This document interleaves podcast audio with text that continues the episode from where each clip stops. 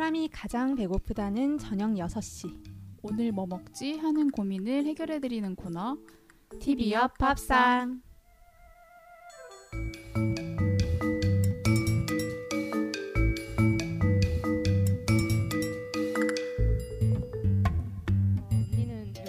지내고 있나요? 어 저도 그게 궁금했어요. 우리 한번 어떻게 지냈는지 한번 얘기를 해봐요. 윤영 씨 어떻게 지냈어요? 아 제가 물어봤으니까 언니가 먼저 대답하는 걸로. 아 네. 어 저는 지난 한 주 돌이켜 보니까 굉장히 바빴던 것 같아요. 일단 저희 부모님이 대구에서 서울에 올라오셨어요. 이렇게 어버이날이어가지고 아. 네 올라오셔가지고 이제 서울에 이곳저곳을 구경시켜 드렸죠. 같이 연극도 보고 대학로에 가서 어 둘째 날에는 인천 차이나타운에 가서 음. 맛있는 음식들도 많이 먹었어요. 근데 차이나타운 갔는데 되게 윤영 씨 생각이 많이 나더라고요. 밥집 때문에. 네 먹을 것 때문에 그래서 아. 아 이거 우리 방송에 하면 되게 좋겠다라는 생각을 굉장히 많이 했습니다. 네, 아 저도 되게 인천 차이나타운은 말만 되게 많이 듣고 한 번도 못 가봤어요. 사실 그렇게 멀지 않은데도 인천이라고 하니까 되게 심리적 거리감이 있어가지고 못 가봤었는데 네, 한번 꼭 가보고 싶네요. 그리고 사실 지금 영화 차이나타운이 개봉을 했잖아요. 네네. 그래서 그거를 얼마 전에 보고 왔는데 보다 보니까 아 인천 차이나타운을 가봐야겠다 이런 생각도 음. 들고 윤영 씨 굉장히 좋아하실 거예요. 아 정말요? 먹을 게 정말 어. 사방천지에 깔렸어요. 설레. 네, 진짜 어. 고개를 돌리면 다른 또 이렇게 뭐 홍두병 파는 데가 있고 어. 또 고개를 돌리면 양고기를 팔고 있고 또 뒤로 돌아서면 짜장면을 팔고 있고 정말 음. 엄청나게 먹을 게 많아요. 윤영 씨 정말 좋아하실 거예요. 아, 강추합니다. 되게, 아, 말만 들어도 설레네. 아니 제가 전에 건대 쪽에 허거 먹으러 한번 건대 쪽 차이나타운을 갔었는데 네네. 거기는 생각보다 그렇게 화려하진 않더라고요. 그냥 음. 중국 분들이 많이 계시는 거리 정도여가지고 네네. 뭔가 차이나타운에 갖고 있던 환상이 좀 깨졌는데 언니 말 들으니까 좀 네, 기대가 많이 되네요. 네, 어, 저희 지금 플레이버스 앞에 예쁜 꼬마 손님이 저한테 엄지를 척 올려주셨어요. 네. 안녕하세요. 엄마랑 놀러 왔어요? 엄마랑 왔어요? 아빠랑? 네, 많이 수줍나 봐요. 저희 하던 얘기 계속 하죠. 네. 어, 오늘은 어떤 음식 그리고 어떤 영화 소개해 주실 건가요? 네, 어, 제가 어제 보고 왔던 천국의 속삭임이라는 이탈리아 영화를 소개해 드릴 거고요. 그 네. 음식점은 이제 이탈리아 하면 아무래도 피자의 본고장이니까 네네. 신촌에 있는 맛있는 피자집을 소개해 드리려고 갖고 왔습니다. 어, 정말 듣기만 해도 입안에 군침이 도는데요. 어, 근데 처음 듣는 영화예요. 지금 상영 중인 영- 영화인가요? 어, 아니요, 아니요. 어제 그 이화여대 ECC에서 행사가 있었거든요. 네네. 네, 뭐 Special Artist Festival이라는 그 프로그램 중 하나로 마련된 영화제인데 그 장애 관련 영화들을 세 편을 상영을 해줬어요. 근데 저는 그 중에서 천국의 속삭임 순서에 참석해서 관람을 했던 거고요. 생각보다 영화가 되게 괜찮아가지고 오늘 좀 가져와서 소개를 하면 좋겠다 하는 생각을 했고요. 요새 개봉한 영화가 몇 편 있었잖아요. 네. 제가 되게 좋아하는 어벤져스 2도 있었고 그리고 차이나타운도 있고 해가지고 뭘 할까 고민을 계속 하다가 어제 이 영화를 보고 아 이걸 해야겠다라고 생각을 했죠. 어, 되게 뜻깊은 행사에 다녀오셨던 것 같은데요. 영화는 어땠는지 소개 좀 해주세요. 네, 영화 천국의 속삭임은 2009년에 국내 개봉했던 이탈리아 영화이고요. 현존하는 이탈리아 최고의 음향 감독 미르코 멘카치의 실화를 바탕으로 만들어진 영화입니다. 1970년대 이탈리아는 장애를 가진 학생이 일반 학교에 진학을 하는 게 위법이었다고 해요. 그래서 주인공 미르코는 카소니라고 하는 시각장애 아동 특수학교에서 시각장애인이 할 수 있는 일을 배우는 게 이제 보통이었는데 하지만 주인공은 자신이 원하는 것을 찾게 됩니다. 그래서 자기가 원하는 일을 찾아서 실천하고 그걸로 자신의 삶뿐만 아니라 타인의 삶까지도 바꾸는 것을 보여주는 굉장히 감동적인 영화라고 할 수 있죠. 어, 듣기만 해서는 굉장히 이상적인 영화인 것 같아요. 실화라고 알지 못했다면 너무 꿈 같은 시나리오라고 생각되는데. 네, 그쵸. 저도 영화를 보면서 순간에 그 실화라는 걸 잊었을 때는 아, 이거 너무 이상적인 이야기 아닌가라고 생각을 했거든요. 근데 이게 정말로 실제 누군가의 삶이었다라고 생각을 하니까 참그 음향 감독이 되게 대단하다는 생각도 들었고요. 어, 단순히 뭐 장애인들에게도 원하는 것을 할 권리와 자유, 재능이 있다라고 100번 표로 얘기를 하는 것보다는 이 영화를 한번 보는 게 더 효과적인 것 같다는 생각도 했고요. 원하는 것을 즐기고 배우고 재능의 꽃을 이렇게 피운 장애인 예술가의 실화를 통해서 장애인 또한 하고 싶은 것을 하면서 자유롭고 창의적인 교육을 받을 권리가 있다라는 거를 뭔가 경험적으로 체득을 했던 하루였던 것 같아요. 그게 아무래도 영화랑 예술의 힘인 것 같아요. 정말 간접 체험 이런 것들. 우리가 보통 초등학교 도덕 시간이나 그냥 많이들 하는 얘기 있잖아요. 장애는 틀린 게 아니라 다른 것이다. 어, 이런 말 많이 듣는데 100번 들었어도 사실 그게 잘 와닿지가 않아요. 근데 그렇게 영화를 통해서 간접적으로나마 이야기를 들을 수 있다면 인식 전환이라든가 태도에 정말 많은 도움이 될 것 같습니다. 네, 아무래도 그렇겠죠. 뭐 물론 천국의 속삭임은 성공 사례를 다룬 영화이지만 그래도 영화를 보면서 어, 이런 가능성이 있다라는 걸 보여주고 틀림이 아니다 다름이다라는 걸 이해할 수 있는 기회가 되는 것 같습니다. 어, 영화 속에 등장하는 40년 전의 인물들을 보면서 사실 현대를 살아가는 지금의 우리를 비춰볼 수도 있고요. 예를 들어서 불의의 사고로 시력을 잃은 아들을 보면서 나을 수 있다, 치료를 받으면 나을 거다라고 현실을 부정하는 부모님이라든가 뭐 시각장애 아동 학교에 가서도 나는 보이니까 너희랑은 다르다라고 생각하는 주인공 미르코라든가 장애인은 다른 사람들과 틀리다고 말하는 사람들도 있었을 것 같은데요. 네, 물론 그렇죠. 카소니 전문학교의 교장 선생님이 그런 대표적인 사람이었는데요. 시각장애인은 하고 싶은 것을 하는 것보다는 할 수 있는 것을 하는 게 중요하다. 그것만이 최소한의 삶을 보장받는 길이다라고 말하는 인물이에요. 그리고 그 대척점에 있는 게 미루코가 하고 싶었던 일을 할 수 있도록 응원을 해준 줄리오 신부님이고요. 어 정말 완 완전히 전형적인 악역이네요. 근데 이게 또 이해가 되는 게 줄리오 신부님 같은 경우에는 비장애인인데 교장 선생님은 시각장애인이에요. 그것도 후천적인 장애인이고요. 그렇다 보니까 아무래도 더 그렇게 생각하는 게 아닌가 싶더라고요. 처음에는 이제 젊은 시절에는 자기도 눈이 보였으니까 뭐 자유롭게 여행도 다니고 보고 배우던 사람이 어느 한순간에 어둠 속에 갇힌 거잖아요. 그러니까 아무래도 자신이 가진 제약이 더 크게 느껴졌던 것 같아요. 그렇기 때문에 이 절망을 이기는 방법은 내가 지금 할 수 있는 것을 하는 것 뿐이다 라고 생각했을 거고요. 반면에 줄리오 신부님은 그 절망이라든가 제약이 어떤 것인지 실제로는 사실 알지 못하는 거잖아요. 그러니까 더 열린 마음으로 생각을 할 수 있었던 것 같고요. 그리고 아이들에게 뭐 당신처럼 배우고 경험할 권리를 빼앗을 수는 없다라고 얘기도 하기도 합니다. 어, 정말 멋있고 공감이 가는 말이네요. 장애가 있다는 이유로 배우고 느낄 권리를 빼앗아서는 안 된다는 거니까요. 어, 장애를 불편함이 아니라 열등함으로 받아들여서도 안 될 거고요. 네, 진짜 그렇죠. 근데 교장 선생님은 그래도 잘 받아들이지 못하더라고요. 눈이 보이지 않는다라는 사실에 갇혀서 자신에게 다른 오감이 있다는 걸 잊어버린 경우인데요. 미르코는 어린 아이가 가진 천진함과 그 상상력으로 다른 감각들을 발전시킨 경우라고 할 수 있고요. 뭐 눈앞의 어두움만 보는 게 아니라 자신이 들을 수 있고 만질 수 있고 생각할 수 있는 것들에 집중을 했던 마르코가 참 대단하다라는 생각도 했는데요. 참 진부하지만 절망을 희망으로 바꾸는 힘이 무엇인가라는 것에 대해서도 생각을 하게 만드는 영화였습니다. 어, 그래서 오늘 TV 협밥상 첫 곡으로 이 노래를 가져왔는데요. 감성다락방 프로젝트의 별바라기입니다.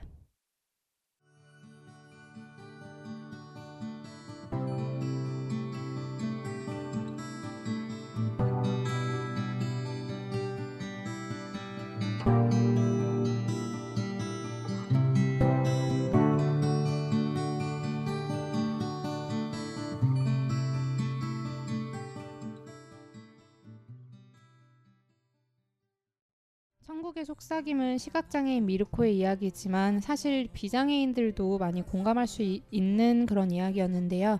아까 말씀드렸던 교장 선생님의 대사 기억나시죠? 하고 싶은 게 아니라 할 수 있는 것을 하는 게 중요하다. 맞죠? 네. 어, 생각해보면 우리도 되게 많이 듣는 얘기잖아요. 특히 요즘에는 더 그런 것 같은데 뭐 네가 좋아하는 것도 중요하지만 일단 뭘 해서 먹고 살 건지를 생각해라 이런 말 되게 많이 하잖아요. 그렇죠. 예를 들어서 나는 글 쓰는 게 좋고 영화 만드는 게 좋고 하지만 먹고 살기 위해서 뭐 흥미도 없는 대기업 원서를 넣어야 된다던가 뭐 이런 거요. 윤영 씨는 어떤 쪽이세요? 어 저는 두 개의 절충안을 찾는 편이죠. 예를 들어 저는 어, 음. 이야기를 되게 좋아하고 게임을 좋아하기 때문에 뭐 음. 게임 시나리오 쪽으로 생각을 해서 원서를 좀 정성스럽게 넣는다던가 하지만 동시에 현실을 버릴 수 없기에 흥미도 음. 없는 다른 대기업 원서를 넣는다던가 뭐 이런 게 좀 있죠. 아, 정말 슬픈 현실입니다. 하고 싶은 일을 할 수 없다는 거, 내 마음껏. 네, 그렇죠. 네. 아, 근데 아까 말씀하셨던 것처럼 그렇게 생각하니까 엄청 와닿아요. 교장 선생님의 그 말이 진짜 가슴을 찌르는 대사인 것 같습니다. 네, 진짜 그렇죠. 스크린에서 하는 얘기는 눈이 보이지 않는 아이들에 대한 이야기지만 참 보는 내내 비장애인인 저라든가 제 친구들을 자꾸 생각하게 되는 영화더라고요. 네가 하고 싶은 걸 찾아라. 뭐, 네 안엔 뭔가 아주 특별한 게 있어. 나와 약속하렴. 어느 누구에게도 그것을 뺏기지 않겠다고라고 하는 그 신부님의 대사가 있는데 그게 진짜 심금을 울리더라고요. 저는 특히나 이런 명대사에 되게 약한 편이어가지고 되게 눈물 나려는 걸 참고 영화를 봤어요. 어, 윤영 씨뿐만 아니라 다들 많이 공감하실 수 있을 것 같아요. 이 영화를 제가 그 프로그램의 일환으로 참관을 했다고 말씀을 드렸잖아요. 그래서 네네. 영화가 끝난 다음에 그 이제 뭐 게스트를 모셔서 토크하는 그런 시간이 있었어요. 저 알아요. 어 정말요? 고경필 씨 오셨죠. 네. 아, 근데 고경표 씨도 고경표 씨지만 그 작가, 번역 작가분이 되게 멋있었거든요. 네네. 아무튼 그 작가분이 영화 얘기를 하면서 시작할 때 아, 천국의 속삭임은 어떻게 보면 좀 심심한 영화다라고 하면서 얘기를 시작을 하셨는데 뭐 장르가 드라마인 탓도 있고 뭐 이야기 자체가 스펙타클할 만한 그런 걸 그런 게 아니기도 하고요.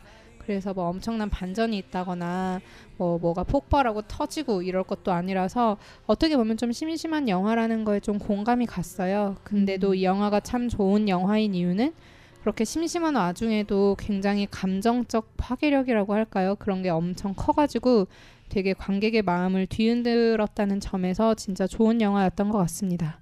뭐 예를 들어서 얼굴을 클로즈업 해가지고 계속 보여주는 장면이라든가 어, 소리에 집중하게 만드는 화면들도 참 많았고요. 그 소리가 진짜 생생해가지고 내가 지금 스크린 화면을 보고 있는데도 다른 장면들을 상상을 추가로 하게 만드는 그런 소리가 굉장히 많아가지고 참 색다른 의미로 진짜 화려한 영화였다라는 생각을 했어요. 많은 다른 생각들을 하기도 했고요. 뭐 예를 들어서 언니는 파란색이 어떤 색깔이라고 생각을 하세요? 음, 파란색이요. 어, 저는 마음이 편안해지는 색? 어, 굉장히 멋있는 대답을 하셨네요. 네. 뭐 음. 그럼 또 빨간색은요?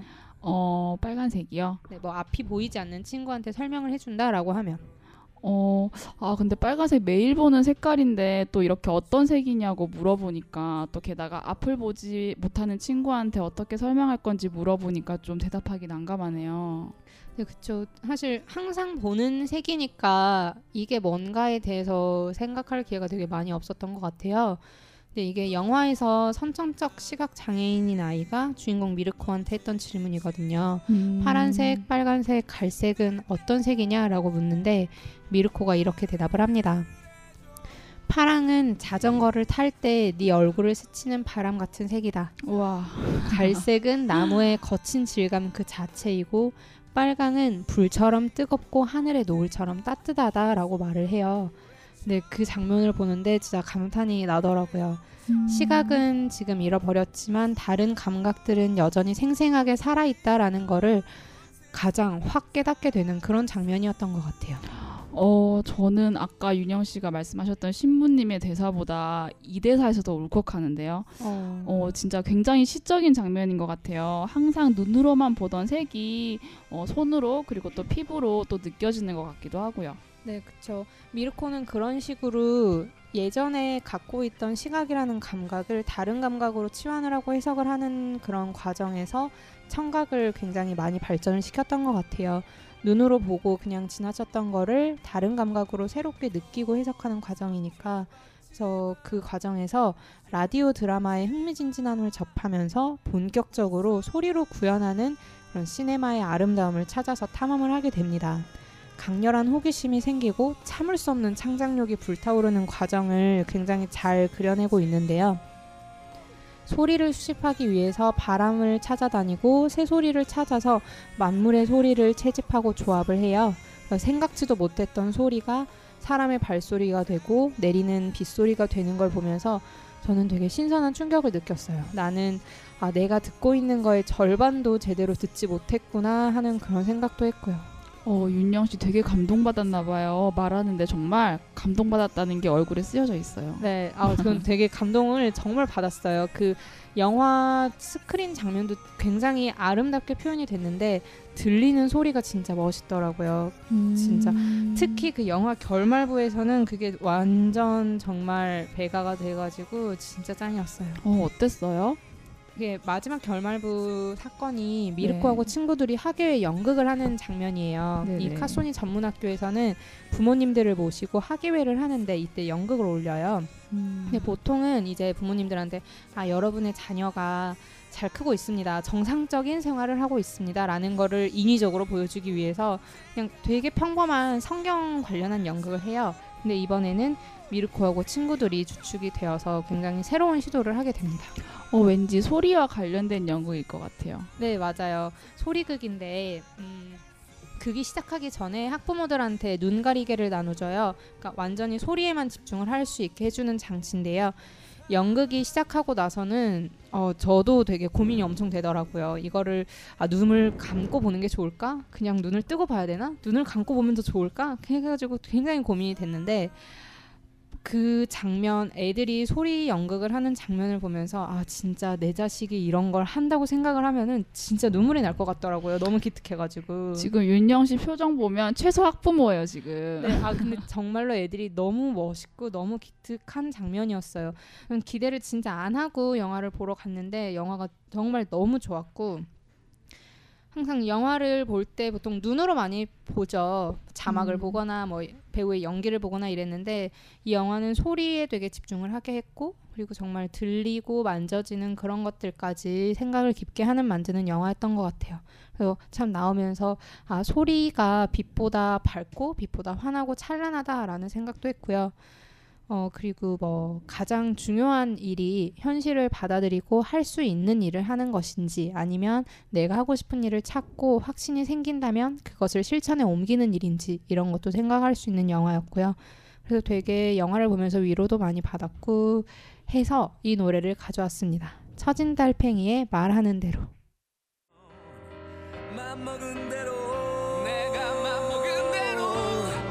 생각한 대로 도전은 무한히 인생은 영원히 말하는 대로 말하는 대로 말하는 대로 말하는 대로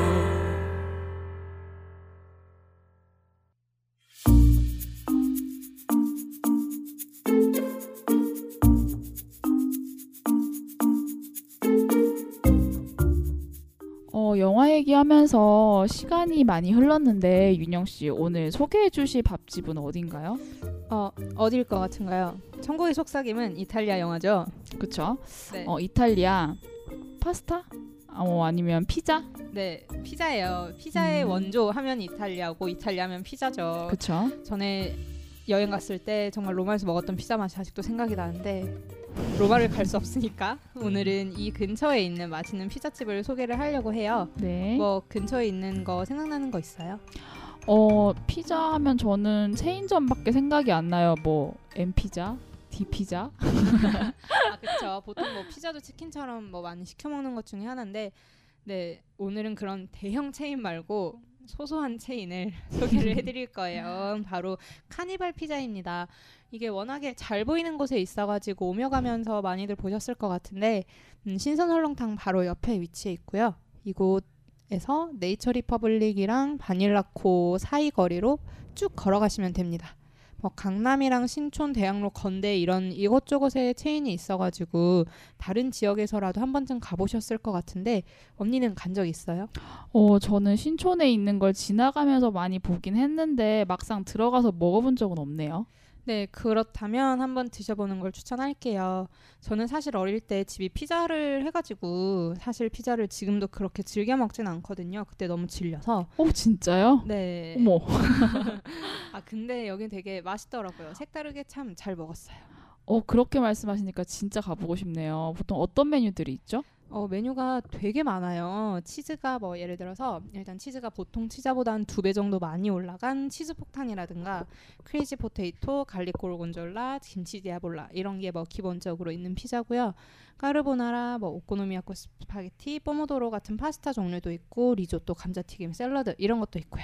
와 진짜 메뉴 많네요. 저 결정장애 있는데 진짜 고르다가 시간 다 가겠다. 아, 그쵸.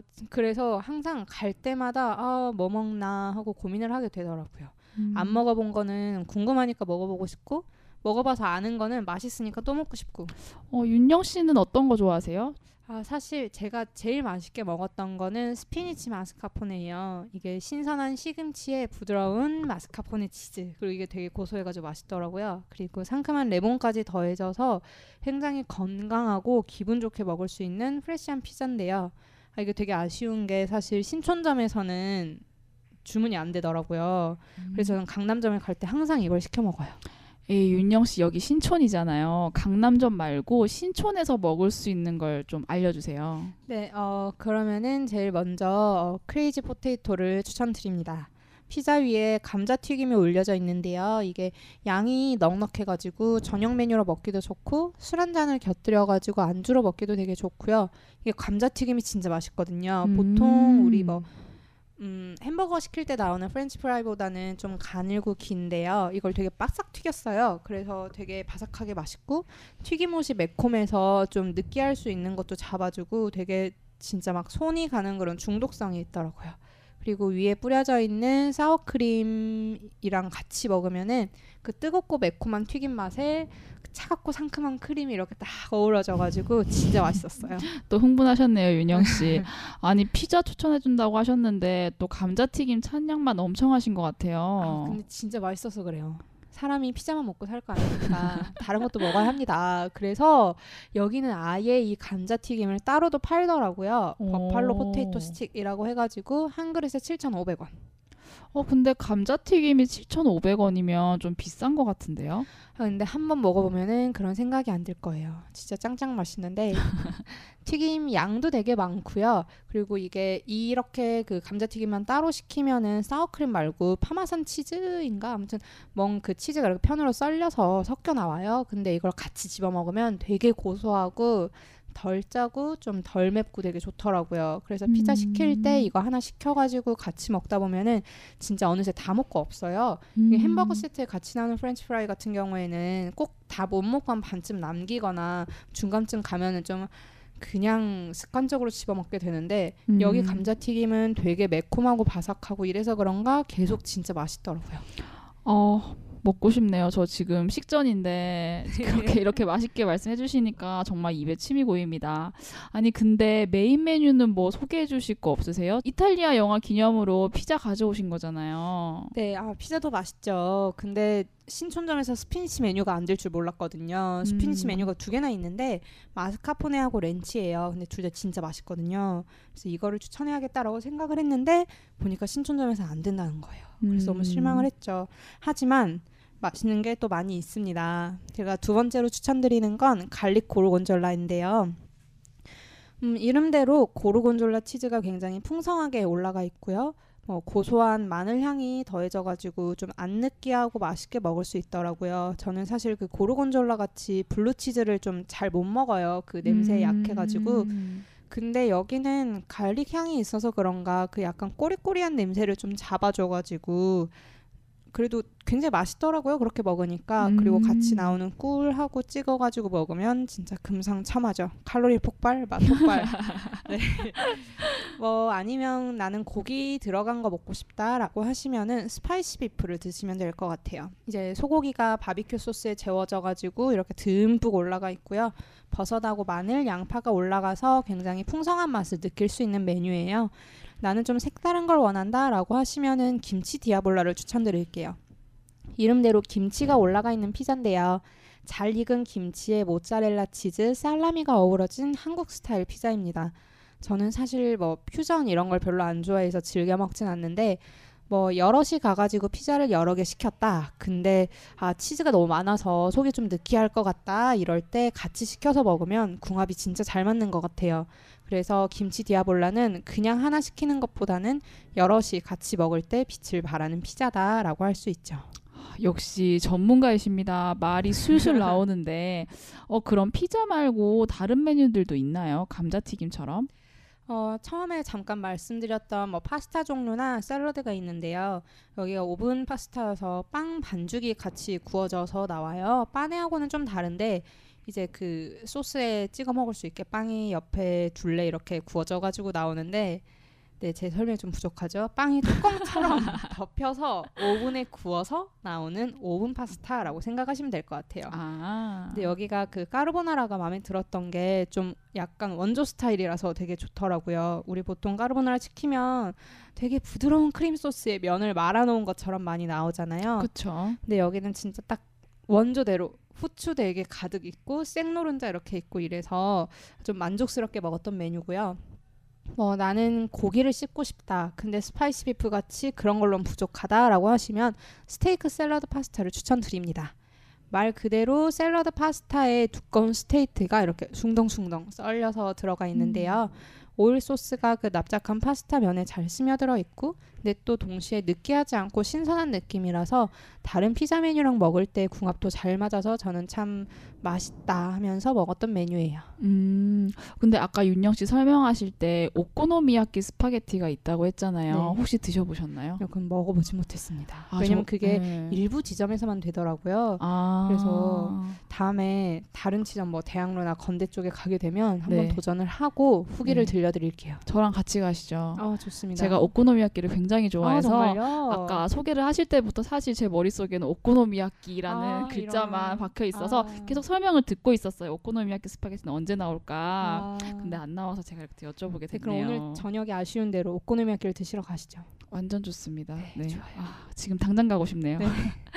네, 이렇게 피자만 있는 게 아니라 다른 메뉴들도 다양하게 갖춰져 있어서 여러 사람들이 입맛 맞추기 굉장히 좋을 것 같아요.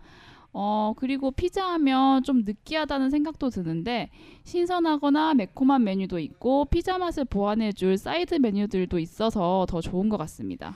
아 그리고 또 여기는 네네. 소품이 되게 이색적이에요. 오. 우리 빌지 있죠. 주문 내역 끼워가지고 주는 거. 그쵸? 근데 보통은 그냥 그 네모난 나무판 같은 거에 붙여서 주는데 여기는 가면에 끼워가지고 줘요. 얼굴에 쓰는 네네, 가면이요? 이렇게 마스크처럼 생긴 뭐 조로 마스크 이런 거 있죠. 네네. 그런 걸 끼워서 주는데 오. 여기 상호가 카니발 피자잖아요. 네. 그래서 저는 그거 보면서 베네치아 가면 무도회 생각도 나고 되게 좋더라고요. 이렇게 보면은 간판도 약간 이렇게 음, 음, 음. 극장 네네네, 간판처럼 맞아요. 이렇게 돼 있는 거 본 것 같아요. 네, 예. 그 백열등 이거 막 그런 거 전구 달아놔가지고 좀 네네네. 뭔가 설레는 기분? 뭔가 음, 뭐라 그러죠? 엄, 그 놀이공원 들어가는 그런 느낌도 나고. 들어가면 뭔가 되게 재밌는 일이 일어날 것 같은 어, 저는 맞아요, 그런 맞아요. 느낌이에요. 네. 예. 여기 음료수 통도 되게 귀여운데 네. 콜라나 사이다 같은 소다를 시키면은 양동이에 담아가지고 서빙을 해줘요. 근데 이게 오. 뭐 별거 아닌데도 그런 조, 작은 센스가 귀여워가지고 기억에 남더라고요. 음. 그리고 어, 양동이 콜라 하니까 생각이 난 건데 여기 솜사탕 소다도 있거든요. 그 음료수에 피냐콜라타 같은 게 들어가가지고 되게 달달하고 고소한 거에다가 위에다가 솜사탕을 통째로 이렇게 얹어줘요. 그래서 비주얼도 색다르고 그거 뜯어먹는 재미도 있는 그런 음료였던 것 같아요. 어, 저 진짜 좋아해요. 그거. 어? 그걸 제가 예전에 이태원 가서 한번 먹었었는데 음. 너무 맛있어서 신촌에는 없을까 되게 궁금했는데 또 윤영 씨가 아, 알려주셨네요. 네, 다행 예. 좋네요. 근데 가장 중요하죠. 가격 어느 정도 하나요? 왠지 좀 쌀 것 같진 않아요? 네, 막, 막 싸진 않아요. 사실 뭐 버팔로 포테이토 스틱 아까 말씀드렸던 것처럼 7,500원이고요. 파스타가 뭐 11,000원, 12,000원 정도. 그리고 피자는 음. 12,000원에서 17,000원까지 다양하게 있고요. 근데 이게 뭐 둘이서 먹으면 사실 3만 원 가까이 나오는 돈이라서 좀 음. 싼건 아닌데 음. 그래도 굉장히 맛있기 때문에 후회하진 음. 않으실 거라고 생각을 합니다. 그래서 저는 저녁 메뉴로 음. 추천드려요. 그쵸. 특별한 날, 특별한 사람과 함께 가면 굉장히 좋을 어, 것 같은 그렇죠. 그런 곳이네요.